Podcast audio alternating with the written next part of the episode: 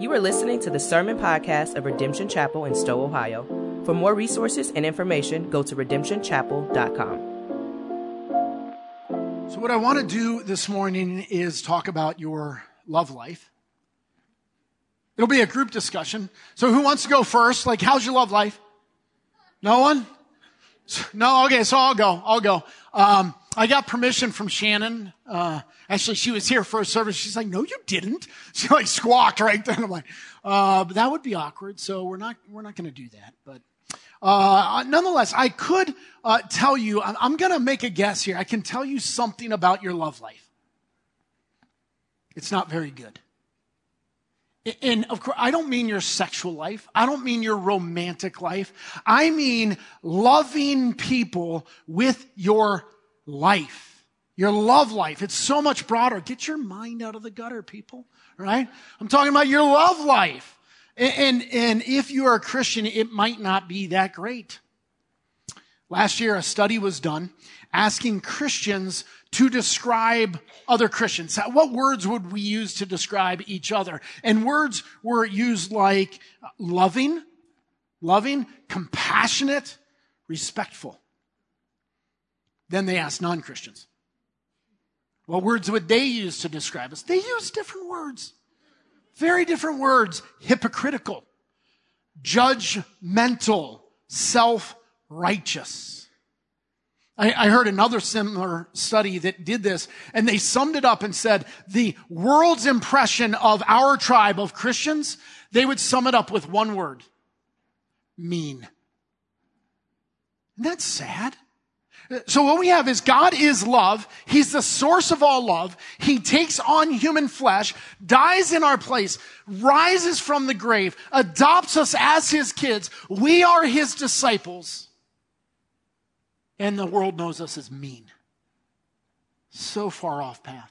There's a, another relevant study done by Barna. This one was about 20 years ago, but it's still relevant. They asked non Christians to rank various affinity groups, groups of people, and they ranked them favorable or unfavorable, and then they were able to put them in order of how we rated. Evangelical Christians, we were one of those groups. We came in 10th out of 11. We barely beat out prostitutes. We were beat by lawyers. I know we have some lawyers in here we love you, but not that much. Okay. So, so like, right, like we, we were beat by lawyers. Really? Like, come on. Like the, this is just sad. Here's what we're talking about. We are wrapping up the Go series today.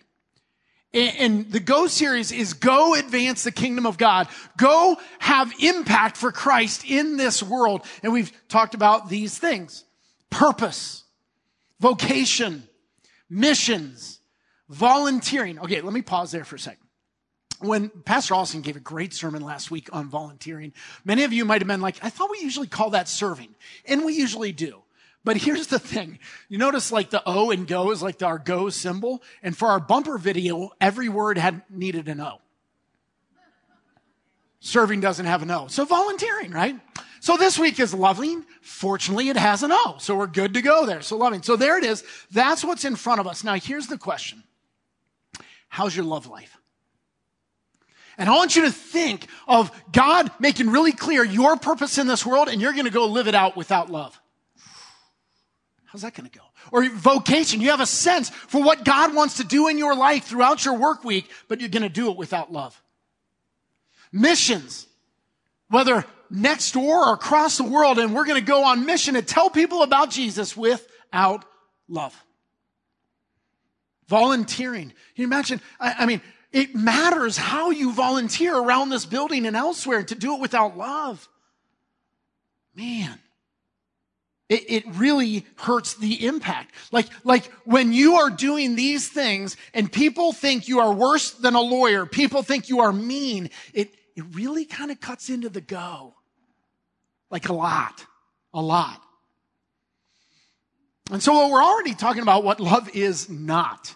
And I want to make that even more clear because the Bible is really clear in one point in a passage you might be familiar with in 1 Corinthians 13, verses 1 through 3. Look at this. If I speak in the tongues of men and of angels, but have not love, I am a noisy gong or a clanging cymbal. And if I have prophetic powers and understand all mysteries and all knowledge, and if I have all faith so as to remove mountains, but have not love, I am nothing. If I give away all I have, and if I deliver up my body to be burned, but have not love, I gain nothing. That was written to a church. That was written to a bunch of Christians who were doing Jesus stuff, that were doing church stuff without love. And Paul is like, listen, all your religious talk, all your jargon, it's noise. And, and even your knowledge and your faith and your sacrifice at the end, delivered my body to be burned. That's like, I'm a Christian martyr being burned at the stake. Like, you're doing all that, but you have no love.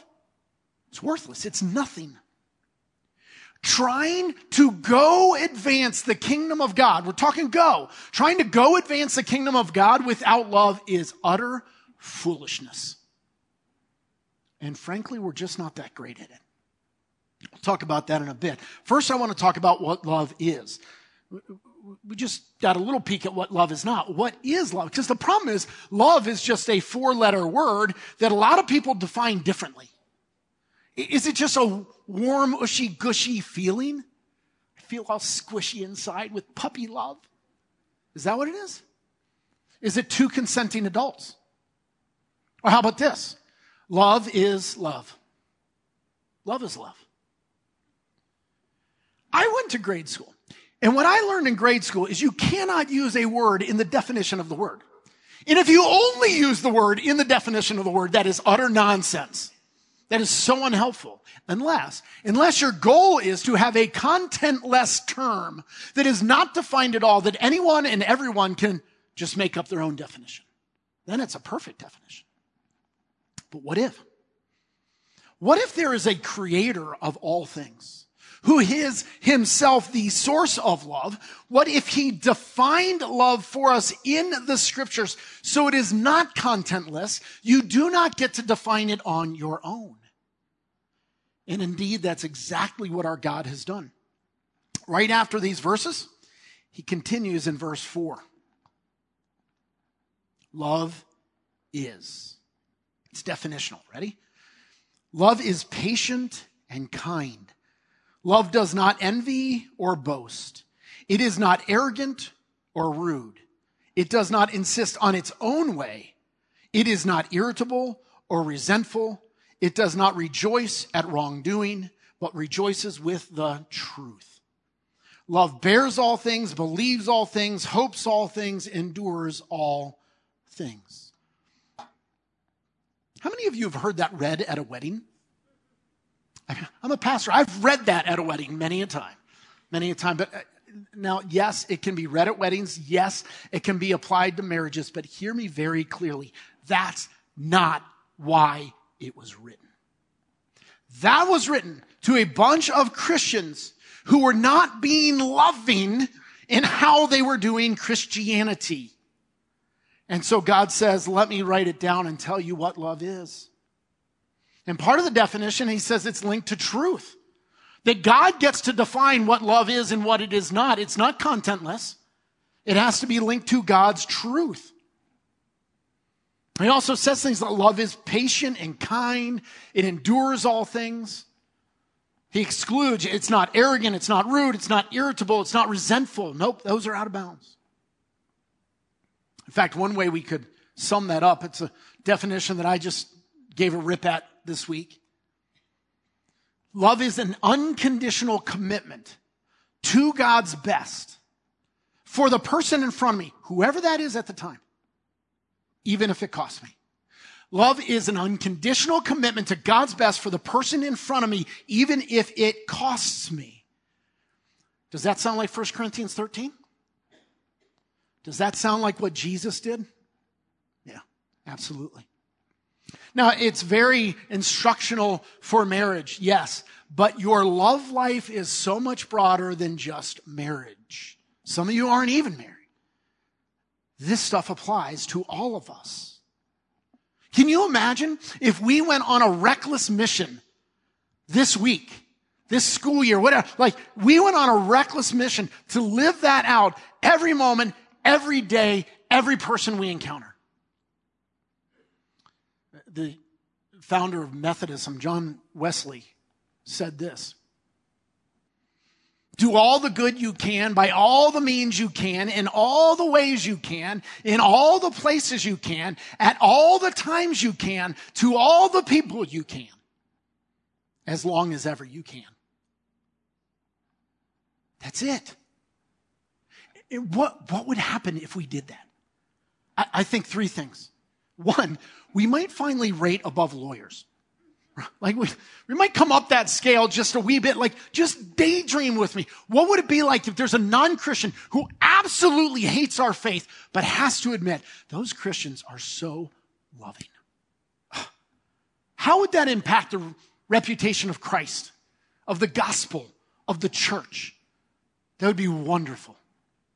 Another thing that would be impacted us, like our own lives. You know, if we lived that, we would have so much fun, so much joy and peace, so much love.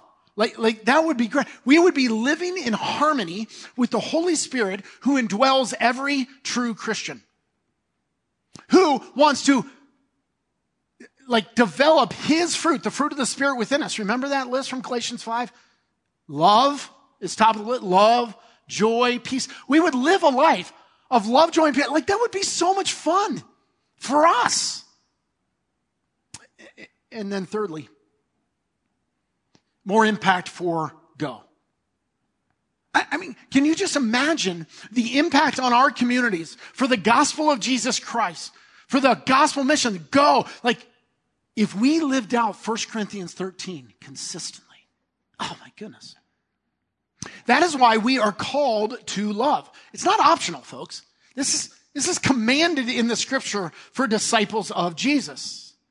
I'm hoping some of you remember this passage. Mark chapter 12, starting in verse 28. Guy asked Jesus, which commandment is the most important of all? Jesus answered, the most important is, Hear, O Israel, the Lord our God, the Lord is one. And you shall love the Lord your God with all your heart and with all your soul and with all your mind and with all your strength.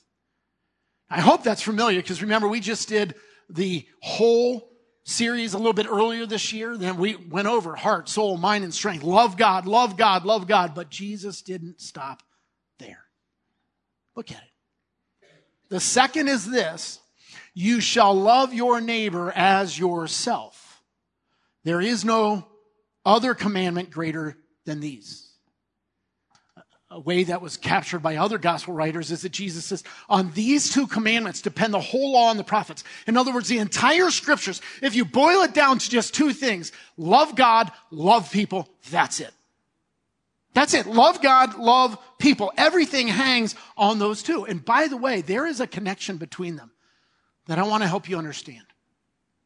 Let me start with this. This is a picture of my wife on our wedding day. We've been married 31 years. That means she had big puff sleeves. Okay? She had big puff, and, and, uh, and I love my wife. But would you have cause to doubt that? If I took this picture of her and I just started to black out her eyes, I'm going to give her some devil horns up here. See that? You know, I'm going to give her one of those devil goatees and, and a mustache for sure, big old mustache. Then what I'm going to do, I'm going to just give her a ton of acne, right? Uh, you know what? Just cross her all out.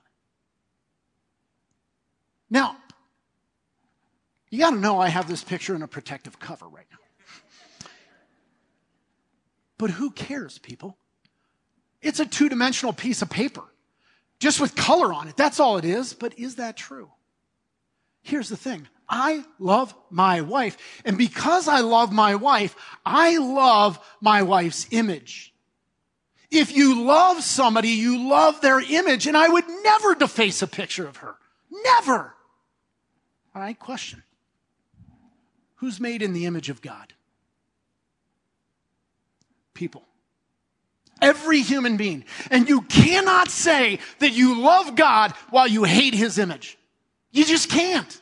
If you love God, you love something made in His image. And every human being, even though it's tarnished, even though it might be hidden and repressed, is made in the image of God. They have the stamp of God on their life. They have inherent dignity, inherent worth, inherent value. And so we must love them. Even if they're wildly different than you. You have more in common with that person than you have different. They have a past just like you. They have hurts, hopes, things that make them laugh, things that make them cry. They're human because they're made in God's image. And if I love God, I love his image. So here's a connection. I'll give you another connection. This is my Anne of Green Gables box set, collector's edition. I got them all, Anne with an E, Anne with an E. I just love me some Anne of Green Gables. Well, not naturally. My wife loves it. And, and, I love my wife. And because I love my wife, I've come to love what she loves. I would never, if, if I were a single dude, I would never care about, but I love my wife, so I love what she loves. John 3.16, say with me, for God so loved the world that he gave his only son that whoever, whoever, which means he's not loving a globe planet world. He's loving the people, whoever on the planet. God loves people. He made us. He cares about us. You can't say you love God and you don't love what he loves. I love you, God, but I just don't give a rip about what you care about. What? It doesn't work. If you love God, you love what he loves. So the first commandment necessarily flows into the second. And you might say, yeah, but pastor, I'm just not a people person. Question. Are you a God person? Because if you're into God, then, then you, you care about his image and you care about what he cares about. You love what he loves. We must love people. In fact, the New Testament pushes at this repeatedly. So we're familiar with the gospel, right? The gospel is like this radical elimination of the, of the law.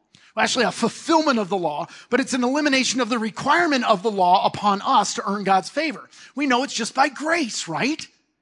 So now we can do whatever we want? That's not what the New Testament says.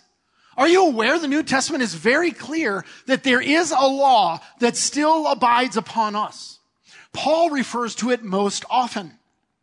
He calls it in some places the law of Christ, and other places he calls it the law of love.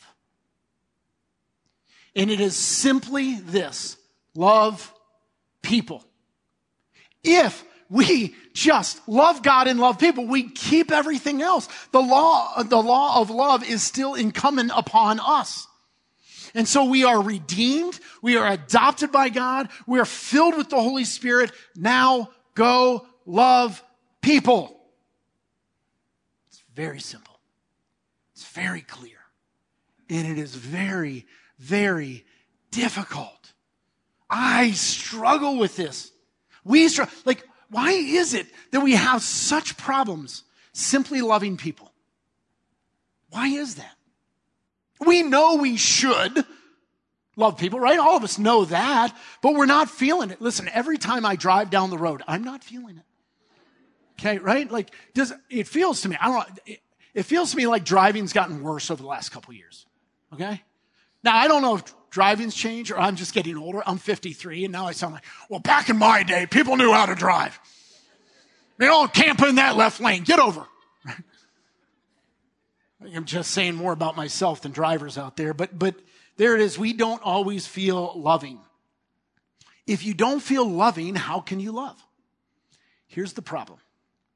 You cannot water from an empty can.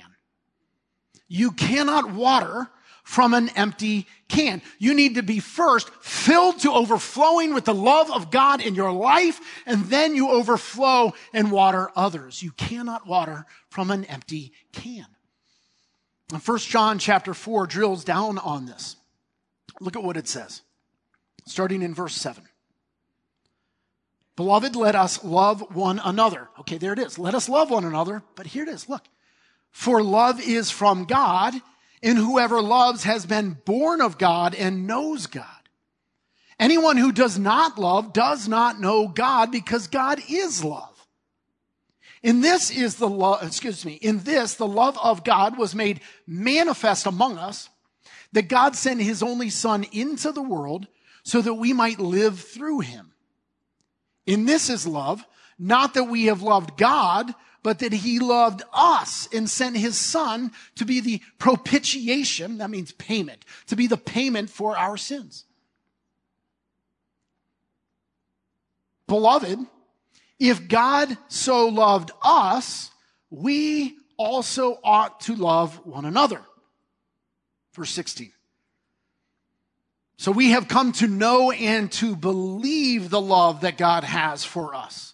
God is love, and whoever abides in love abides in God, and God abides in him. Verse 19. We love because he first loved us. That's how it works. You cannot water from an empty can. And so God is love. And it talks about being born of God. That's being born again. It's a second birth, like not religion, but relationship with you. You're born of God. You know God. You're loved by God. You're steeped in the gospel of love. It talks about how he came and died in our place, which means we're set. We got no needs. We're okay, people. We're going to be fine. And so we have come to know and have come to believe the love that God has for us. Do you believe the love God has for you? Listen, do you know the worst thing about you, God already knows it.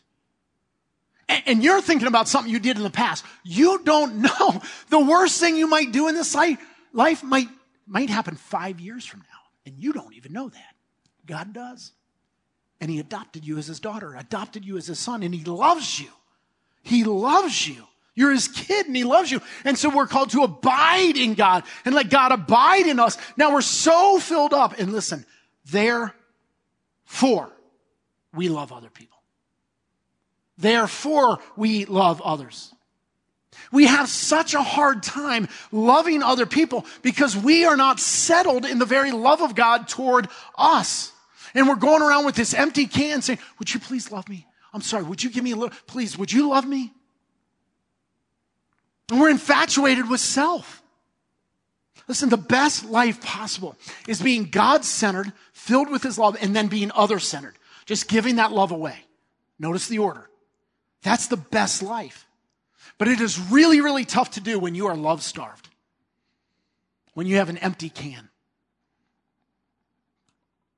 We are so self centered instead of God centered, instead of others centered. And God's plan is that you first get so saturated with the love of God, so settled in the love of God that when you go out into the world, if anyone bumps up against you, what sloshes out?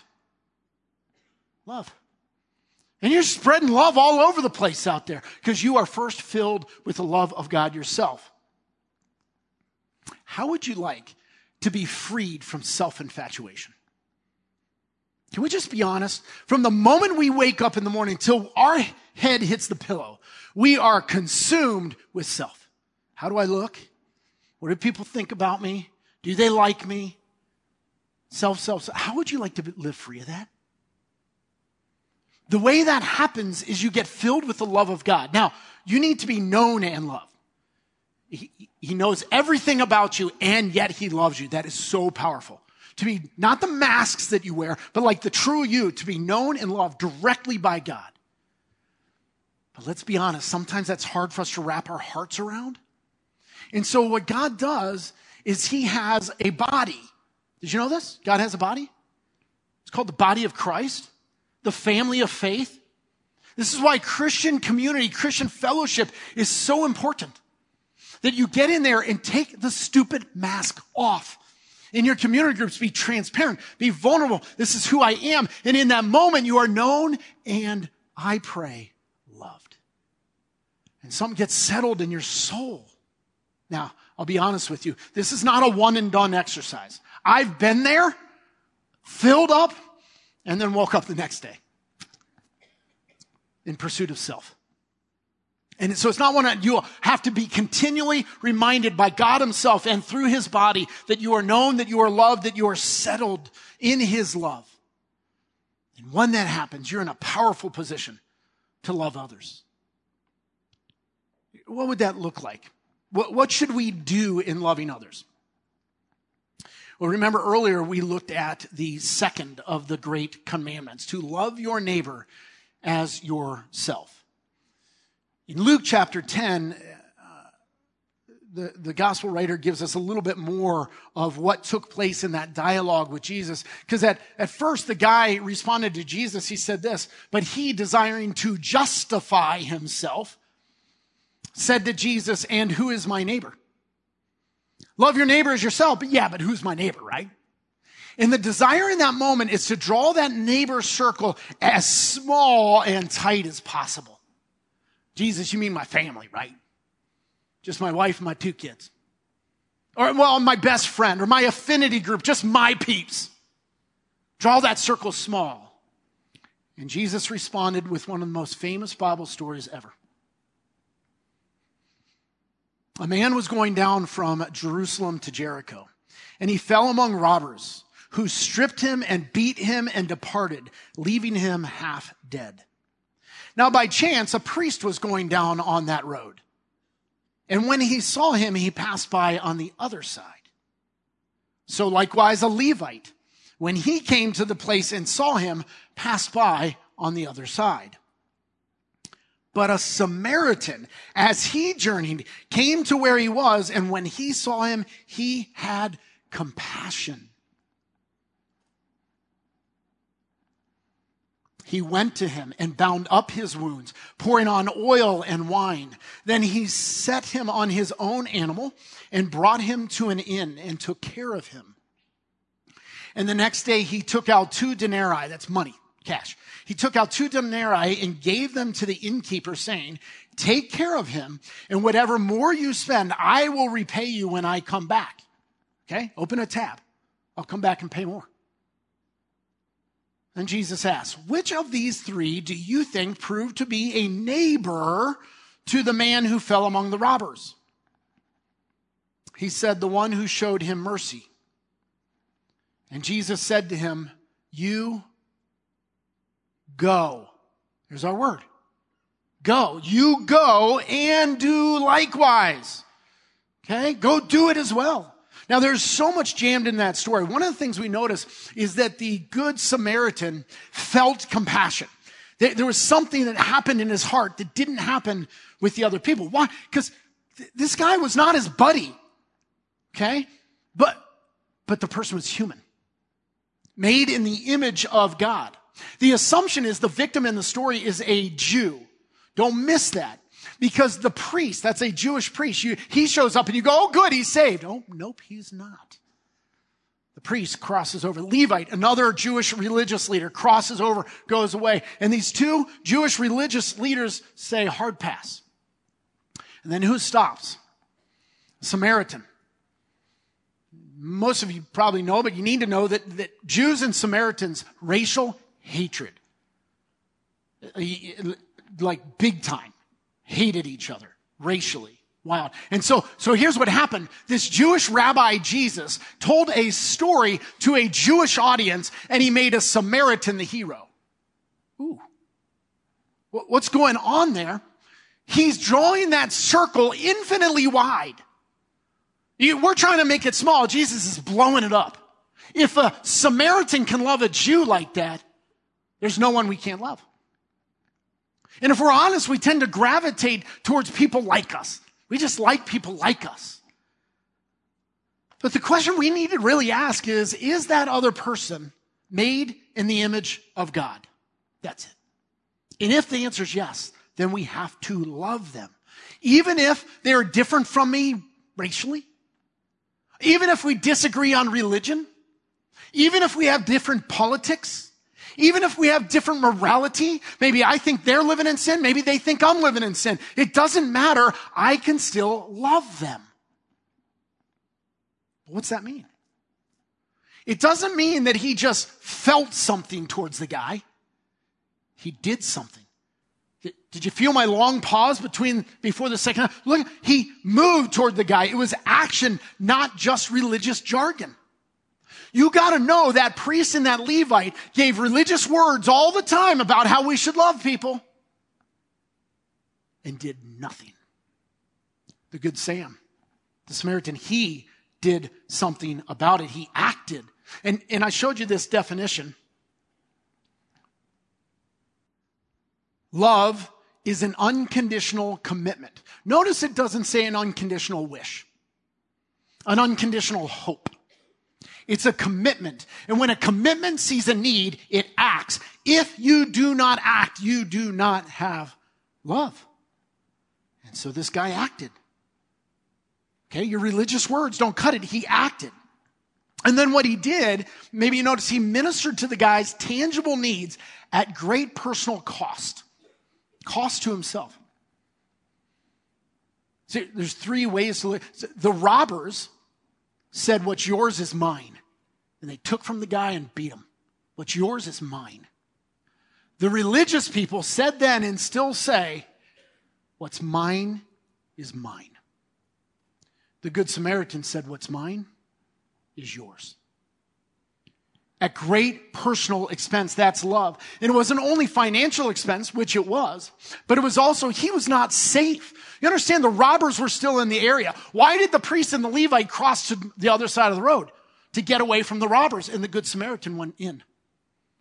That was not safe. And now, now he's going to be a Samaritan with a beaten Jew on his horse or whatever kind of animal, taking that Jew into a Jewish inn in a Jewish town. Who do you think they're going to assume beat the guy? It wasn't safe. But love goes beyond safety. After all, we're set. Jesus died for us. We're going home. We're okay, folks. Love goes beyond safety. Now, the problem I have in applying that is that I have never found somebody beaten alongside the, the roadway. Unless we're talking about the roadway of life. And if we're talking about the roadway of life, I think everybody's beaten alongside the road.